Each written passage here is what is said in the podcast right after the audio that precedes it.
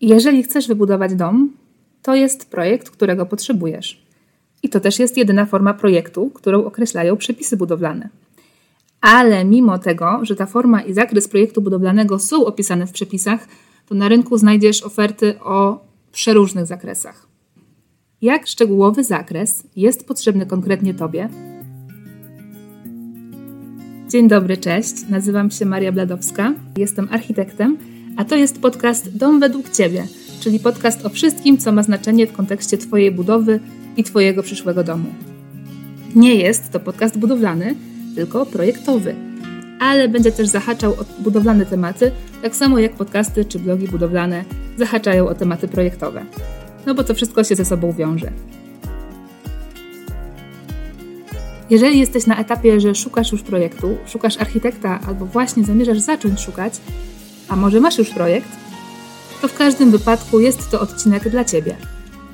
To jest e, drugi odcinek podcastu e, i też można powiedzieć, że e, to jest kontynuacja poprzedniego odcinka. Dlatego, jeżeli poprzedni odcinek Cię ominął, to warto nadrobić to, mimo że jest tam sporo takich suchych informacji, ale to jest taki bazowy odcinek, który pomoże Ci się wdrożyć bardziej w temat projektu, temat tego w ogóle, po co jest projekt.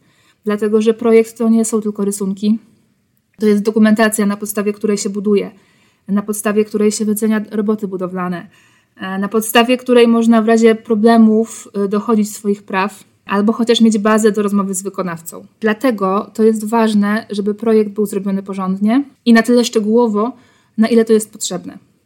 I w poprzednim odcinku mówiłam o y, różnicach między koncepcją, projektem budowlanym i projektem wykonawczym. A w związku z tym, że najczęściej domy w Polsce buduje się z projektu budowlanego, to teraz ten odcinek y, poświęcam całkowicie projektowi budowlanemu. Czyli w skrócie, co powinien zawierać Twój projekt budowlany, żeby budowa przebiegła bez większych problemów. Zapraszam do słuchania. W tym odcinku y, opowiem po kolei o tym, czym jest projekt budowlany, jak się różnią e, projekty w różnych biurach projektowych, jak wygląda w ogóle projekt budowlany e, i z czego się składa.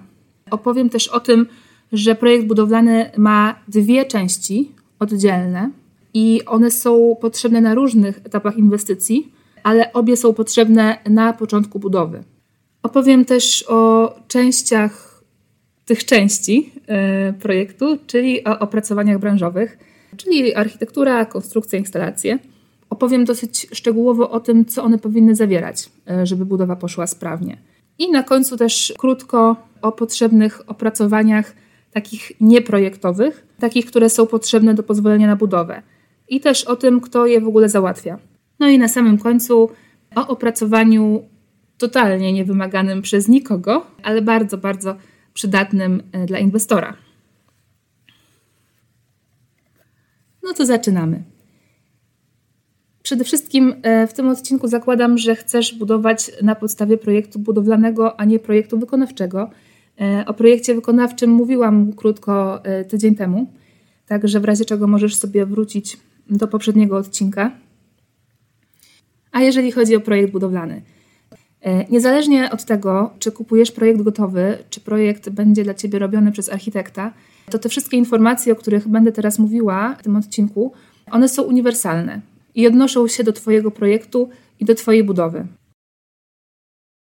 Jeżeli chodzi o projekt gotowy, to zamawiając projekt, przyjdzie do Ciebie projekt budowlany o zakresie, który będzie zgodny z przepisami. I najczęściej te firmy, które sprzedają projekty, dołączają też na przykład jakiś mały detal, jakieś uproszczone zestawienie stolarki, to są takie dodatkowe rysunki, które są trochę ponad program. Mm, w tych projektach gotowych jest też sporo reklam. Generalnie y, nie ma co liczyć na wiele, jeżeli chodzi o ten zakres projektu gotowego. Tym bardziej, że przy adaptowaniu projektu do warunków działki y, dużo się może zmienić. Chociażby w zakresie fundamentów, y, dlatego że na przykład będą warunki gruntowe inne niż to zakłada projekt gotowy. Więc jeżeli szukasz projektu gotowego, to polecam Ci napisać do konkretnej firmy z zapytaniem o zawartość jakiegoś projektu, który Cię interesuje, dlatego że to też Ci rozjaśni, co od nich dostaniesz. A z kolei, jeżeli szukasz architekta albo szukasz biura, które projektuje domy, to oprócz porównywania cen i tego, jak na przykład rozmawia ci się z danym biurem, to też porównaj dokładnie, co wchodzi w skład oferty. Dlatego, że te oferty się ogromnie różnią. Niektóre biura nie poinformują cię, że cena jest taka super, e, bo zawartość projektu jest po prostu marna e, i będziesz musiał, e, czy też musiała dopłacić na przykład za zestawienia stali, projekt zbrojenia fundamentów albo jakichś trzpieni w ścianach. Może na przykład będziesz musiała lub musiał dopłacić za projekt wentylacji z doborem centrali albo za projekt wentylacji z konkretnymi przekrojami kanałów wentylacyjnych albo na przykład za projekt ogrzewania inny niż na przykład kocioł gazowy. No bo zdarzają się różne przypadki. I ważne jest też to, e, że nagrywam ten podcast dla e, wszystkich osób, które planują budowę domu. E, bez względu na wymagania, marzenia albo budżet. O tym już ostatnio wspominałam, że można zakładać, że osoby, które mają ten budżet większy, znajdą po prostu projektanta, którego będą pewni i będą pewni, że dostaną projekt, który będzie odpowiedni. Ale jeżeli tak jest w Twoim przypadku, że nie martwisz się o zawartość swojego projektu, no to i tak zostań ze mną, e, dlatego że ten odcinek pozwoli Ci spojrzeć na ten rynek projektowy trochę szerzej. Z kolei, jeżeli masz ten budżet ograniczony i potrzebujesz pozwolenia na budowę do kredytu i chcesz mieć jak najwyższy wkład własny i szukasz po prostu taniego projektu, to też dobrze jest mieć świadomość, że są biura projektowe, które po prostu wyspecjalizowały się w tym, żeby wyjść naprzeciw właśnie tym potrzebom, żeby był ten projekt tani. I oni wtedy robią ten projekt tanio, ale uwaga, bo mogą nie mówić y, ci całej prawdy i po prostu sprzedawać buble. Mówić, że projekt jest indywidualny, a nie jest. No, to może też temat na oddzielny odcinek. No i też w tym temacie to w poprzednim odcinku opowiadałam o sytuacji mojej koleżanki, która pracowała w takim biurze. E, zresztą nie, nie jest to jedyna koleżanka, e, która miała takie, takie doświadczenia. Mam sporo takich historii od moich znajomych, czy też znajomych znajomych. W każdym razie, to biuro, w którym ona pracowała, e, oferowało projekt do pozwolenia na budowę, a potem dzwonili do biura wkurzeni klienci że oni nie mogą budować, e, bo umówili się tylko na projekt do pozwolenia na budowę. A do budowy jest potrzebny trochę większy zakres. Dlatego już bez dalszych wstępów e, przechodzę do zawartości projektu budowlanego.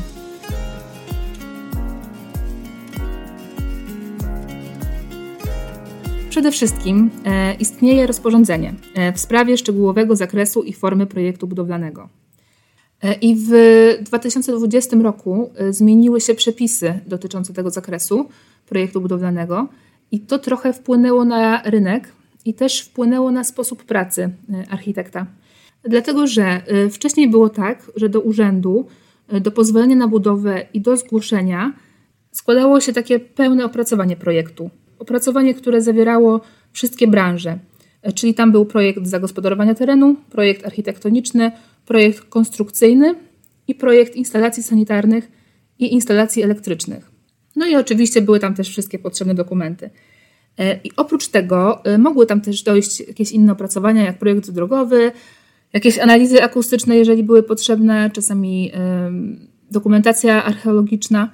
To wszystko w zależności od konkretnego przypadku. Mm. Ja tutaj będę się skupiała na tych takich czterech podstawowych branżach, e, jakie są zawsze konieczne czyli architektura, konstrukcja, instalacje sanitarne i instalacje elektryczne. W każdym razie ten projekt, który się wtedy składało e, w 2020 roku, e, tak jak, tak jak dostawał pozwolenie na budowę, tak dokładnie przekazywało się go kierownikowi budowy i tak samo później po skończonej budowie kierownik budowy przekazywał ten projekt do nadzoru budowlanego, ewentualnie z naniesionymi zmianami. Ale teraz to jest rozdzielone, dlatego że do urzędu, do pozwolenia na budowę e, i do zgłoszenia, bo to jest ten sam projekt, tam składa się teraz e, do pozwolenia na budowę tylko projekt zagospodarowania terenu, projekt architektoniczno-budowlany e, i dokumenty. I tak jak wcześniej było, to są dokumenty w rodzaju zezwolenia na zjazd z drogi publicznej albo wyłączenia gruntów z produkcji rolnej.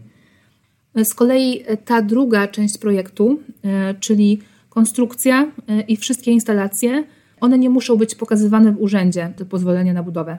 Tylko trzeba przed rozpoczęciem budowy przekazać je kierownikowi budowy. I właśnie ta druga część projektu to się nazywa projekt techniczny. Także i jedno i drugie jest potrzebne do tego, żeby budować. Więc jeżeli projektant przy zapytaniu o projekt budowlany albo projekt do pozwolenia na budowę yy, będzie Ci proponował tylko projekt zagospodarowania terenu i projekt architektoniczno-budowlany, no to musisz wiedzieć, że to Ci nie wystarczy. Bo żeby dostać dziennik budowy, to już potrzebujesz mieć projekt techniczny. Techniczny, czyli konstrukcja i instalacje. Nie wiem, czy dobrze to tłumaczę. Jak, jeżeli masz pytania, to zapraszam Cię do zadawania. Na koniec podcastu podam, e, gdzie możesz zadawać pytania. A teraz dalej. E, projekt architektoniczno-budowlany to jest ten, który składa się do pozwolenia na budowę. Jego zawartość jest określona w tym rozporządzeniu, o którym mówiłam. I nie będę wymieniać, co tam jest w tym, e, w tym rozporządzeniu, dlatego że jeżeli Cię interesują te szczegóły, no to po prostu ono jest dostępne w internecie.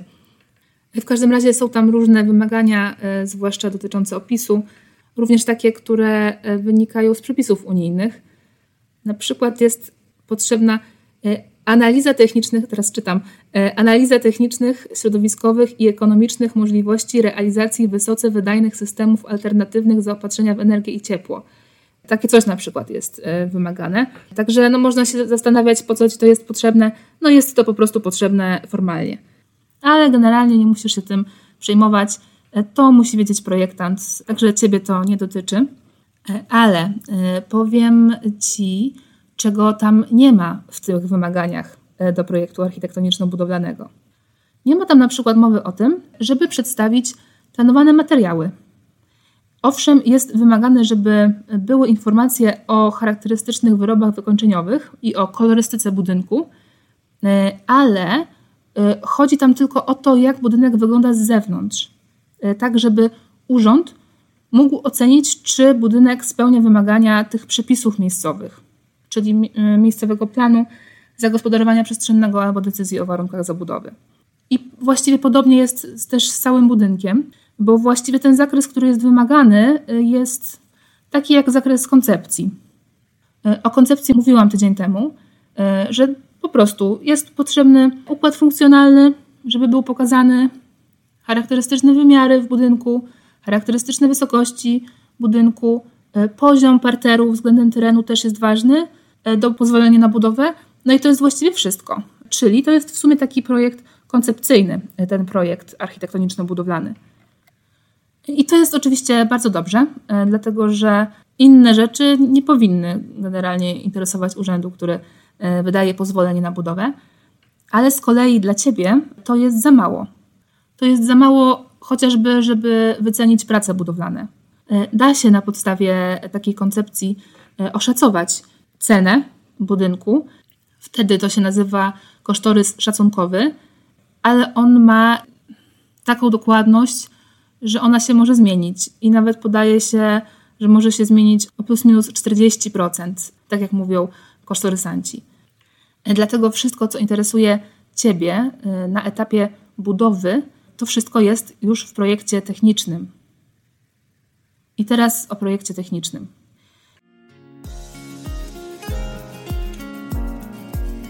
Zaczęłam od projektu architektoniczno-budowlanego, więc też pociągnę ten temat architektury.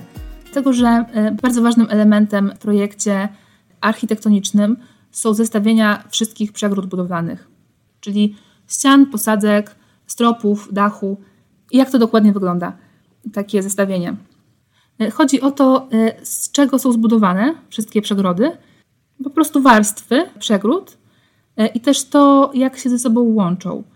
I to powinno być co najmniej wyrysowane na rysunkach rzutów i przekrojów i powinno być też opisane albo na tych rysunkach, albo w jakimś takim oddzielnym zestawieniu przegród. I na przykład w przypadku stropu nad pomieszczeniem E, będziesz mieć opis, że od, do, że od dołu stropu, czyli od góry pomieszczenia, ma być po kolei tynk cementowo-wapienny o danej grubości, e, wyżej strop żelbetowy Wyżej na stropie styropian podłogowy akustyczny 4 cm, a wyżej jeszcze na przykład folia pod ogrzewanie podłogowe, wyżej wylewka betonowa grubości 7 cm. Tam też opisane powinno być, że są rurki grzewcze, e, właśnie jeżeli masz ogrzewanie podłogowe, no i wyżej już 2 cm przeznaczone na posadzkę. I tak samo podobny opis dla każdej przegrody budowlanej. I to jest coś, co bezwzględnie musi być w projekcie. To ma też związek z termiką, z akustyką, e, to jest po prostu potrzebne. E, muszą też być informacje właśnie o izolacji termicznej i jej parametrach, czyli współczynniku przewodzenia ciepła, e, informacje o izolacji przeciwwilgociowej albo przeciwwodnej, jeżeli są trudniejsze warunki gruntowe. I też ta izolacja powinna być już dobrana, czyli na przykład opisane dwa razy papa termozgrzewalna albo na przykład 2,5 mm e, masy polimerowej FPD. No bo właśnie ta izolacja to jest też już e, w poprzednim odcinku mówiłam, to jest bardzo ważny e, element projektu. I też do budowy muszą być dokładne wymiary. Wymiary od zewnątrz budynku i też od wewnątrz budynku. Powinny być wymiary otworów okiennych, otworów drzwiowych, korytarzy, wymiary słupów, schodów, jakichś załamań ścian, jeżeli są, no po prostu dosłownie wszystko powinno być zwymiarowane. E, lepiej, żeby było za dużo tych wymiarów, niż żeby było ich za mało. Jasne, nie zawsze jest miejsce na rysunku, żeby po prostu wszystko zwymiarować, ale powinna być po prostu możliwość odczytania wszystkich wymiarów, e, nawet gdyby trzeba było na przykład odejmować od siebie jakieś wymiary. Nie, to też się często w sumie robi e, na budowie. Po prostu, żeby się niczego nie musieć domyślać. No i oczywiście, kiedy mówię o wymiarach, to też mam na myśli wysokości. E, dlatego że muszą być jasne e, wysokości parapetów, e, nadproży okiennych, czyli po prostu wysokość okien, wysokości drzwi, wysokości posadzki na poszczególnych piętrach, wysokości też konstrukcji, chociażby w projekcie konstrukcyjnym, jeżeli to jest, to już wystarczy. Chodzi o te poziomy, na których są stropy na przykład. Z tym, że jeżeli wymiary konstrukcji są tylko w projekcie konstrukcyjnym, no to też projekt musi być dobrze e, skoordynowany, e, bo to też to wynika z, z doświadczenia po prostu pracy nad projektami, że im, im więcej się sprawdzi, im więcej się naniesie na przykład właśnie na rysunek architektury, no to tym większa jest pewność, że wszystko się zgadza, bo naprawdę zdarzają się błędy też w projektach. I ja zazwyczaj też zaznaczam otwory instalacyjne w ścianach i stropach. Przede wszystkim te duże otwory, e, które jest trudniej wywiercić, gdyby ktoś zapomniał e, sprawdzić projekt instalacji. E, jak jest też planowana wentylacja mechaniczna, to też oznaczam podcięcia w drzwiach, na przykład wielkości tych podcięć w drzwiach. To teoretycznie też nie jest niezbędne, ale to jest też z myślą o tym, żeby w razie czego inwestor o czymś nie zapomniał po prostu, albo architekt wnętrz. No i też jakby tym podobne szczegóły. E, nie będę w to już e, jakby bardziej wchodzić, bo i tak nie jest to e, łatwe do zapamiętania. W każdym razie to, co jest istotne i o czym warto, żebyś pamiętał, pamiętała, to to, żeby w projekcie znalazły się też jakieś detale budowlane, czyli inaczej szczegóły budowlane. Generalnie już ostatnio mówiłam o tym detalu izolacji fundamentów, który jest bardzo ważny. No jest to w sumie rzecz oczywista, e, że do fundamentów najtrudniej jest się dostać, e, jak się już je zasypie, e, a po jakimś czasie coś zaczyna na przykład przeciekać. Widać, że ściana podciąga wodę i to, to już jest wtedy duże utrapienie, bo po pierwsze ciężko jest znaleźć przyczynę, bo przyczyny mogą być różne i naprawdę nigdy nie ma jednej odpowiedzi, więc trzeba znaleźć tą przyczynę, a jak się ją już znajdzie, to trzeba to naprawić i to też jest kłopot. Także generalnie usuwanie takich usterek, zwłaszcza e, związanych z hydroizolacją, e, jest po prostu kosztowne, jest denerwujące, a to jest coś, co po prostu trzeba e, naprawić. Także podstawa to są te poprawnie wykonane fundamenty i dlatego powinny być po pierwsze zaprojektowane dokładnie, a potem też wykonane dokładnie. To taka moja wskazówka dla Ciebie po prostu. A kolejne e, detale, które są przydatne, to takie detale e, nieoczywistych miejsc. Czyli jeżeli na przykład e, z jakiegoś powodu gdzieś jest ciasno, na przykład macie wejście pod podcieniem, gdzie jest taka sytuacja, że ta górna kondygnacja jest jednocześnie zadaszeniem nad wejściem, a poniżej wejścia jest piwnica, czyli tak jakby częściowo wchodzicie do budynku na stropie piwnicy, bo ona wystaje poza ten obrys parteru, y, to na przykład tam często może być ciasno, dlatego że tam musi być troszeczkę obniżony strop. No i wtedy przyda się detal w formie przekroju po prostu przez to miejsce. Albo jeżeli macie kominek z fundamentem pod ten kominek, bo to też już konstruktor powinien pomóc przy tym projekcie, to wtedy też taki detal po prostu się przyda, dlatego że tam dochodzi napływ powietrza z zewnątrz i po prostu dobrze mieć to rozrysowane, tak żeby nie było jakichś błędów. Może macie e, niestandardowe rolety okienne, albo może e, niestandardowo osadzone okna w ścianie. Zawsze po prostu dobrze jest zrobić detale, które też są takim sprawdzeniem, czy na pewno wszystko się zmieści. Taki detal też otrzyma dostawca. On też może wtedy dzięki temu sprawdzić, co ma w ofercie, czy, czy że tak powiem, spełnia wymagania ten jego produkt. Już tak na etapie ofertowania.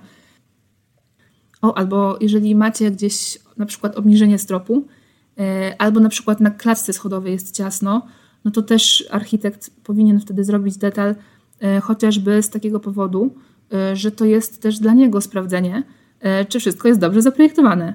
Może głupi powód, ale to ile jest problemów na budowach, no to naprawdę wystarczy jeden rysunek i problemu by nie było.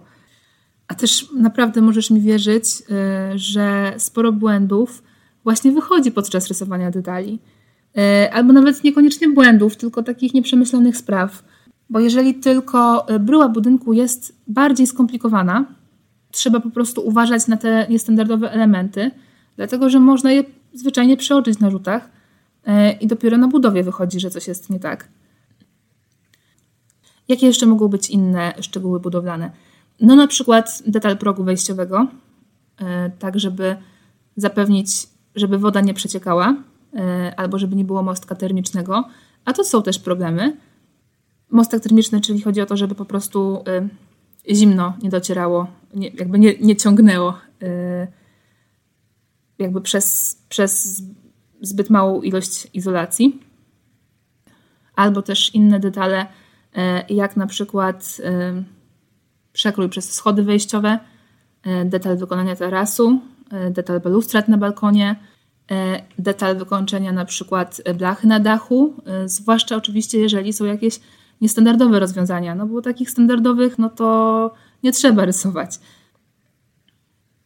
Więc e, to nie jest coś niezbędnego i dobry wykonawca poradzi sobie z tym. Więc jeżeli planujesz zatrudnić dobrego wykonawcę, czyli takiego, co do którego naprawdę masz pewność, że będzie ok, że to nie jest jakaś przypadkowa ekipa, e, no to on da radę to zrobić technicznie poprawnie, ale nie zawsze po prostu jest taka pewność. Inna sprawa też, że, że trzeba czuwać nad tym, żeby te ekipy też sprawdzały te rysunki, bo to też, to też oczywiście jest kolejna e, rzecz. Teraz może trochę wychodzę poza temat, bo jedną rzeczą jest zaprojektowanie odpowiednie, a potem kolejną rzeczą jest, e, żeby egzekwować na budowie, tak żeby budynek był wykonany zgodnie z projektem. Także to są z grubsza informacje, które powinny się znaleźć w projekcie architektonicznym. Zgodnie z przepisami one nie muszą się znajdować w projekcie architektoniczno-budowlanym. Więc może się okazać, że Twój projektant na przykład nie robi tego e, standardowo, bo wycenia projekt nisko. Albo może się okazać, że Twój projektant właśnie zawsze e, robi te rzeczy, dlatego jakby jego oferta jest bardziej rozbudowana, e, projekt dłużej trwa i tak dalej. Jeżeli jeszcze właśnie chodzi o to, gdzie to jest w projekcie, to są ogólnie dwie opcje na umieszczenie tych informacji, o których mówiłam. Wiem, że też architekci to różnie robią, dlatego że może być tak, że ten projekt architektoniczno-budowlany do urzędu będzie bardziej szczegółowy niż ten wymagany projekt, i wtedy w projekcie technicznym już nie będzie architektury, ale może być też tak, że w projekcie technicznym będzie ten szczegółowy projekt architektoniczny razem właśnie z konstrukcją i z projektami instalacji. A ten do urzędu to będzie taki bardziej koncepcyjny projekt. I według mnie osobiście to to drugie rozwiązanie jest o tyle lepsze, że Kierownik budowy wtedy dostanie kompletny projekt ze wszystkimi branżami i nie będzie zamieszania, że architektura jest tutaj, a pozostałe branże są w, w innym projekcie, w tej drugiej części. Ale też oprócz tego krócej trwa e, opracowanie takiego prostego, koncepcyjnego projektu do złożenia w urzędzie, a potem, jak jest to postępowanie administracyjne w toku, to w tym czasie projektanci e, robią projekt techniczny i e, dzięki temu po prostu ten czas oczekiwania na projekt jest krótszy i to krótszy tak naprawdę o kilka miesięcy niż to było kiedyś. Bo kiedyś właśnie, tak jak mówiłam, wszystkie opracowania musiałyby, musiały już być gotowe do urzędu, a teraz można to po prostu e, skrócić w czasie. Natomiast jeżeli e, wasz architekt nie poinformuje was o tym, jak to rozwiązuje, kiedy składa ten projekt do urzędu, czy, czy właśnie składa ten bardziej szczegółowy projekt architektoniczny, czy mniej szczegółowy, to go po prostu e, zapytajcie, jak on to rozwiązuje, dlatego że może po prostu dowiecie się, że zakres projektu trzeba rozszerzyć. Jeszcze krótko opowiem o projektach branżowych, czyli o projekcie technicznym. E, dlatego że e, jeżeli chodzi o projekt konstrukcyjny, no to on do budowy e, musi być bardziej szczegółowy niż wymagają przepisy dotyczące projektu technicznego. Dlatego, że w projekcie technicznym zamieszcza się rzuty kondygnacji, zamieszcza się przekroje konstrukcyjne, zwłaszcza przez więź dachową i też oczywiście na przykład informacje o zbrojeniu stropów, na przykład. Ale to, czego nie musi być, to nie musi być zestawień stali, E, nie musi być rozrysowane, jak zbroić fundamenty. E, nie musi być rozrysowane, jakie są wymiary fundamentów, dlatego że jeżeli konstrukcja jest optymalizowana, no to, to wymiary ław fundamentowych będą różne. Bardzo możliwe, że będą różne wielkości tych ław. Także powinny być też rozrysowane zbrojenia słupów, zbrojenia trzpieni w ścianach, zbrojenie wieńców żelbetowych, zbrojenie podciągów. A z kolei, jeżeli mamy budynek w technologii szkieletowej, czyli tej drewnianej, to też powinny być rozrysowane łączenia e, drewnianych elementów ze sobą. Po prostu powinno być tyle informacji, żeby nie było wątpliwości, jak wykonać tę konstrukcję na budowie. Dlatego, że jeżeli tych informacji nie ma, no to prawdopodobnie po prostu przepłacicie za stal na przykład. Także w praktyce to jest tak jak w projekcie architektoniczno-budowlanym, że można e, te informacje, o których mówię w projekcie konstrukcyjnym, umieścić w projekcie technicznym, ale na przykład ci konstruktorzy, z którymi ja współpracuję, no to oni robią po prostu oddzielny projekt wykonawczy. I wtedy te szczegóły e, są właśnie w tym projekcie e, wykonawczym. No i jeżeli chodzi o projekt instalacji e, sanitarnych, ten projekt on powinien zawierać po prostu wszystkie wewnętrzne instalacje, czyli wszystkie piony, trasy rur, urządzenia. I on powinien zawierać projekt instalacji wodociągowej, ciepłej i zimnej wody. Powinien zawierać e, projekt instalacji kanalizacyjnej e, razem z przekrojami rur, czyli z wielkością tych rur, e, z rzędnymi, czyli wysokościami, na których się te rury znajdują, bo rury kanalizacyjne układa się w spadku. Dlatego to jest ważne, w jakim miejscu wychodzą z budynku, bo jeżeli coś z tymi spadkami jest nie tak, no to z, z tym spływem też coś jest później nie tak. Nie? Także oprócz tego Projekt ogrzewania y, jest potrzebny, taki z rozrysowanymi urządzeniami w kotłowni. Projekt ogrzewania podłogowego też jest ważny.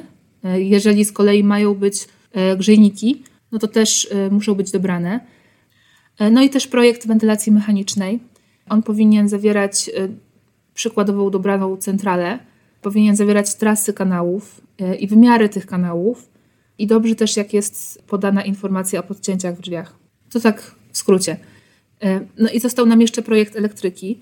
E, I też uwaga, e, wiem, że na etapie budowy tak bywa, że inwestor chce coś zmienić, zwłaszcza jeżeli robi też projekt wenty wentylacji, aranżacji wnętrz.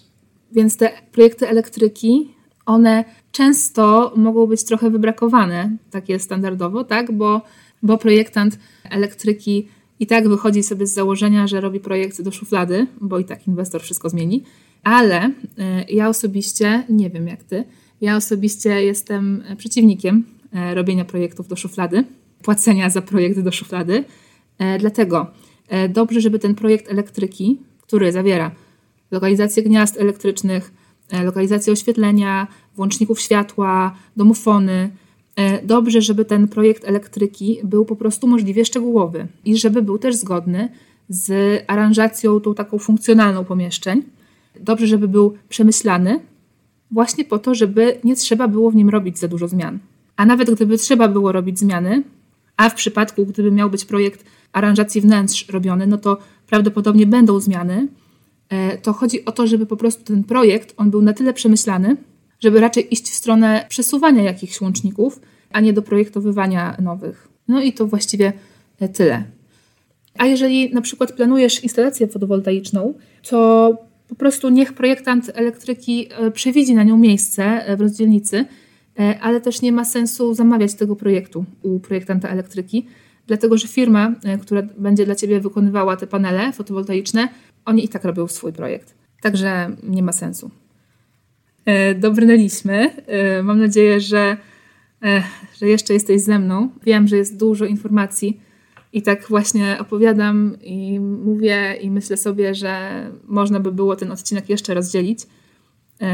No ale pewnie te tematy jeszcze się kiedyś będą pojawiały. Także jeżeli jesteś ze mną, no to gratuluję cierpliwości. Myślę, że te informacje są po prostu ważne, mimo że są takie trochę suche, ale jak to się ułoży w głowie, no to jest to przydatna wiedza. Jeżeli chodzi o główne opracowania projektowe, to jest tyle.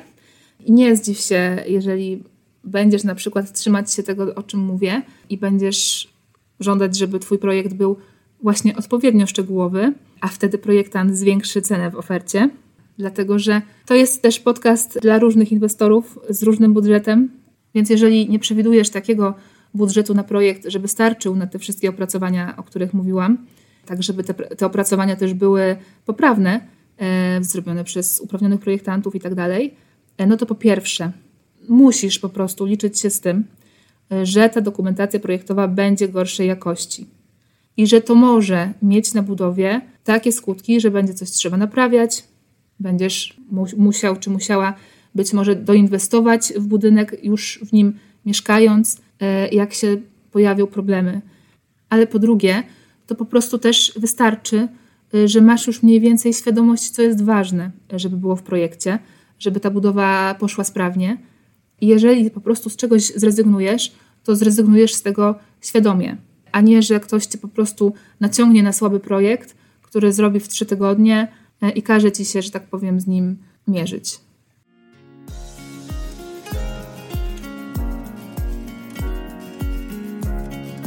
I tak jak mówiłam na początku, jeszcze na pewno nie pamiętasz tego, że o tym mówiłam, ale e, jeszcze chciałam Ci opowiedzieć o kilku pozostałych elementach, które też się muszą znaleźć w projekcie.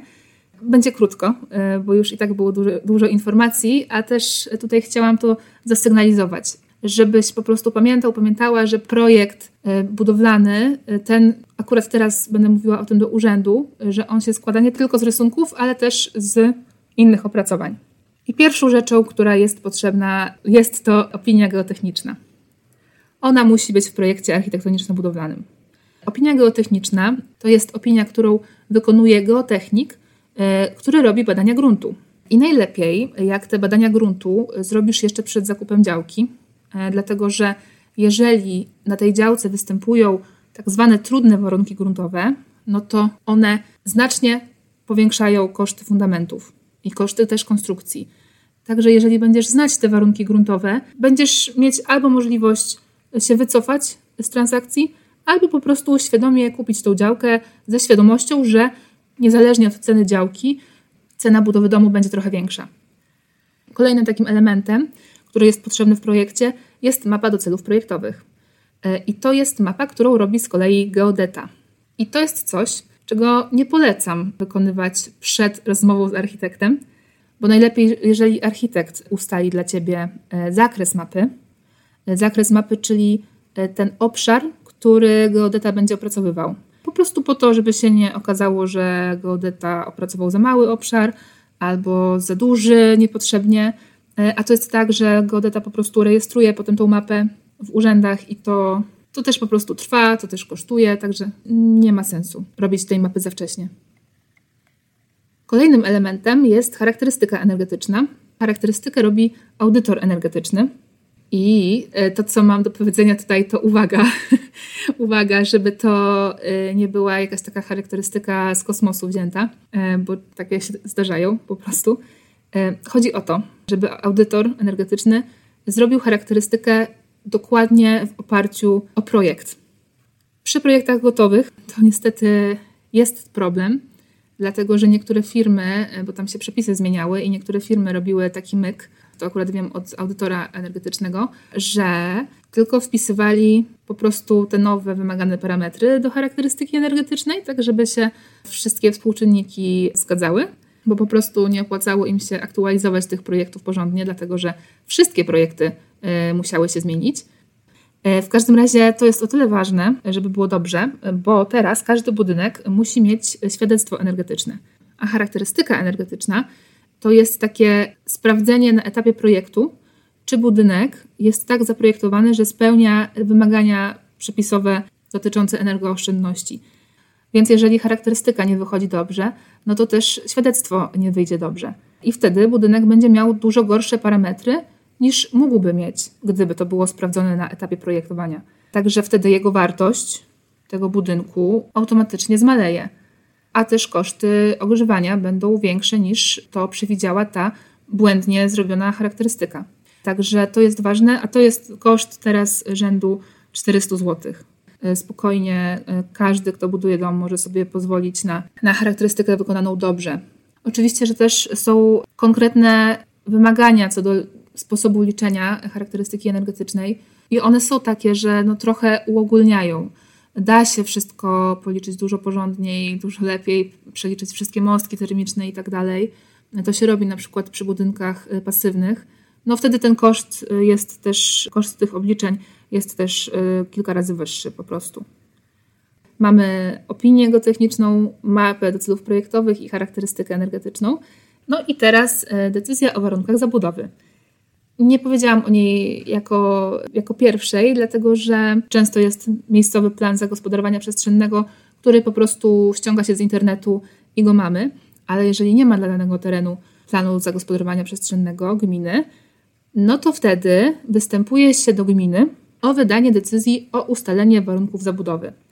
I to jest coś, co może zrobić inwestor, i to też może zrobić architekt w imieniu inwestora. Natomiast powinno się wystąpić o warunki zabudowy przed rozpoczęciem projektowania, e, żeby wiedzieć, jakie są. Ale też w praktyce często robi się tak, że robi się już wcześniej koncepcję i wtedy tą koncepcję się przedstawia w urzędzie. E, no i wtedy urząd gminy zgodzi się na dany budynek, jeżeli dostanie jakieś szkice na przykład, jeżeli będzie widział, że ten budynek pasuje do otoczenia, więc wtedy też będzie większa pewność, że projekt spełni warunki zabudowy, a może też właśnie pokazując ten projekt wstępny, jeżeli ktoś ma niestandardowy pomysł na budynek, no to wtedy taka rozmowa z urzędem w trakcie wydawania tych warunków zabudowy też może e, dużo ułatwić. I ostatnia rzecz to są warunki techniczne przyłączenia do sieci, do sieci wodociągowej, e, kanalizacyjnej albo elektroenergetycznej, albo gazowej też, albo też kanalizacji deszczowej, jeżeli jest, albo ciepłowniczej sieci czyli warunki przyłączenia mediów. Te warunki przyłączeniowe, one określają, w jaki sposób można się do danej sieci przyłączyć. I teoretycznie właśnie wcale nie są potrzebne do pozwolenia na budowę, ale tak szczerze mówiąc, to w praktyce nie widzę sensu, y, żeby ktoś miał się ociągać, y, żeby złożyć wnioski o wydanie warunków do odpowiednich gestorów, dlatego że między innymi właśnie na podstawie tych warunków technicznych przyłączenia do sieci powstaje projekt instalacji zewnętrznych na działce. I z kolei ten projekt instalacji zewnętrznych na działce, on jest zawarty w projekcie zagospodarowania terenu. I właśnie projekt zagospodarowania terenu idzie do pozwolenia na budowę. A poza tym e, te warunki przyłączenia do sieci są potrzebne do projektu e, przyłączenia do sieci e, zewnętrznych, a z kolei te projekty przyłączenia do odpowiednich sieci, czy projekt przyłącza wodociągowego, czy projekt przyłącza kanalizacyjnego, no to one są potrzebne, żeby budować. Tak, także te y, główne mm, dokumenty, czyli opinia geotechniczna, mapa do celów projektowych, charakterystyka energetyczna, decyzja o warunkach zabudowy i warunki przyłączenia do sieci, to są te główne dokumenty, które są potrzebne, To nie są wszystkie dokumenty, które są potrzebne, oczywiście, są jeszcze inne, ale te, o których mówiłam, one są potrzebne o tyle, że mają największe znaczenie dla samego projektu. Reszta to są bardziej takie wymagania formalne. No i to już by był prawie koniec, ale e, jeszcze ta ostatnia rzecz, o której mówiłam, zupełnie dodatkowa. E, nikt nie będzie sprawdzał, czy to masz, ale to jest bardzo, bardzo ważna rzecz i to jest kosztorys. I powiem tylko tyle, że w kosztorysie e, nie chodzi tylko o to, żeby oszacować koszty budowy, bo te koszty budowy końcowo mogą być inne, mogą być niższe, mogą być też wyższe, to w zależności od tego, jakie też będziesz decyzje podejmować ale o co tutaj chodzi zwłaszcza? Bardzo przydatne są przedmiary robót, które się robi. E, przedmiary robót, czyli e, takie wyszczególnienie, jakie roboty budowlane e, będą wykonywane dla danego budynku, dla danego projektu. Więc jakie będą te roboty budowlane, ile ich będzie, też ile materiału będzie zużytego. I dzięki temu, że będziesz mieć taki profesjonalny kosztorys, to będziesz mieć dużo, dużo większą kontrolę nad budową dużo większą kontrolę nad wycenami, e, które dostaniesz od wykonawców. Po prostu będziesz widzieć, że coś za niska ta cena, albo coś za wysoka ta cena. Możesz to też robić e, porównując oferty wykonawców, ale tą kontrolę masz wtedy mniejszą. E, tym bardziej, że możesz sprawdzić, co w ogóle wykonawca wycenił i czy wziął pod uwagę wszystko, żeby się później nie okazało w trakcie budowy, że a jednak tutaj tego nie wzięliśmy pod uwagę, to tutaj pan, pani musi to płacić na przykład po prostu, mając wszystko wyszczególnione na papierze, no to nie zostaniesz z tym wszystkim jak dziecko we mgle, nie? Po prostu będziesz mieć lepszą wiedzę, będziesz mieć pojęcie o tym, czego potrzebujesz w momencie rozmawiania z wykonawcami. Także taki y, kosztorys szacunkowy, który się robi na etapie koncepcji, żeby sprawdzić, czy się mieścimy w kosztach, czy nie. Ja wiem, on się może różnić plus minus 40% e, w zależności od później wybranych rozwiązań, ale taki kosztorys szacunkowy jest przydatny. Więc y, ten kosztorys szacunkowy razem z kosztorysem inwestorskim, czyli takim szczegółowym, już robionym, y, jak jest projekt skończony, no to to kosztuje łącznie około 3000 zł. Oczywiście to zależy od y, projektu po prostu, ale można tak liczyć średnio. Także sam kosztorys inwestorski kosztuje około 2-2,5 tysiąca i on właśnie jest wyceniany w zależności od projektu a jak zamówisz kosztorys inwestorski, to dostaniesz prawdopodobnie dwa opracowania. To będzie kosztorys inwestorski szczegółowy i kosztorys inwestorski uproszczony.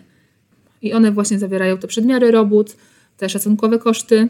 I one mają y, na przykład nawet 120 albo 150 stron. Także takie porządne opracowania ja naprawdę to polecam, bo to będzie naprawdę dobra inwestycja. Jeżeli po prostu jesteś osobą, która y, woli mieć kontrolę nad tym, co się dzieje na budowie i za co płacisz, no to warto. Zwłaszcza, że tutaj mówimy o setkach tysięcy złotych, które będą wydawane. Także ten kosztorys może sporo zaoszczędzić. No i to już jest koniec. Y, dobrnęliśmy. Y, mam nadzieję, że trochę Ci rozjaśniłam wszystko. Albo pewnie nie wszystko. Pewnie masz teraz y, sporo pytań, może nawet w sumie więcej niż wcześniej. E, ale to dobrze, no bo jak już się wie o co pytać, to znaczy, że ta wiedza e, jest większa. Ja też w tym podcaście będę sporo jeszcze omawiała, e, także myślę, że sporo się jeszcze rozjaśni. No i to był właśnie taki odcinek, te dwa pierwsze odcinki, w ogóle dłuższe niż planuję kolejne. Też proszę pamiętaj, że dopiero zaczynam z podcastem, także nie, nie jestem jakimś mówcą e, zawodowym i więc uczę się. E, dlatego jeżeli masz pytania albo uwagi do tego, co mówię, no to napisz do mnie na maila. E, mail dom według ciebie małpa.gmail.com Możesz też napisać na Instagramie dom według ciebie. I ja chętnie Ci odpowiem na wszystkie pytania, które będą dotyczyły podcastu. A kolejny odcinek jest w poniedziałek, następny, także e, jeżeli chcesz dostać powiadomienie, no to zachęcam Cię oczywiście do subskrypcji. I ten odcinek za tydzień to już będzie taki bardziej projektowy, mniej techniczny, także zapraszam Cię serdecznie. I pozdrawiam.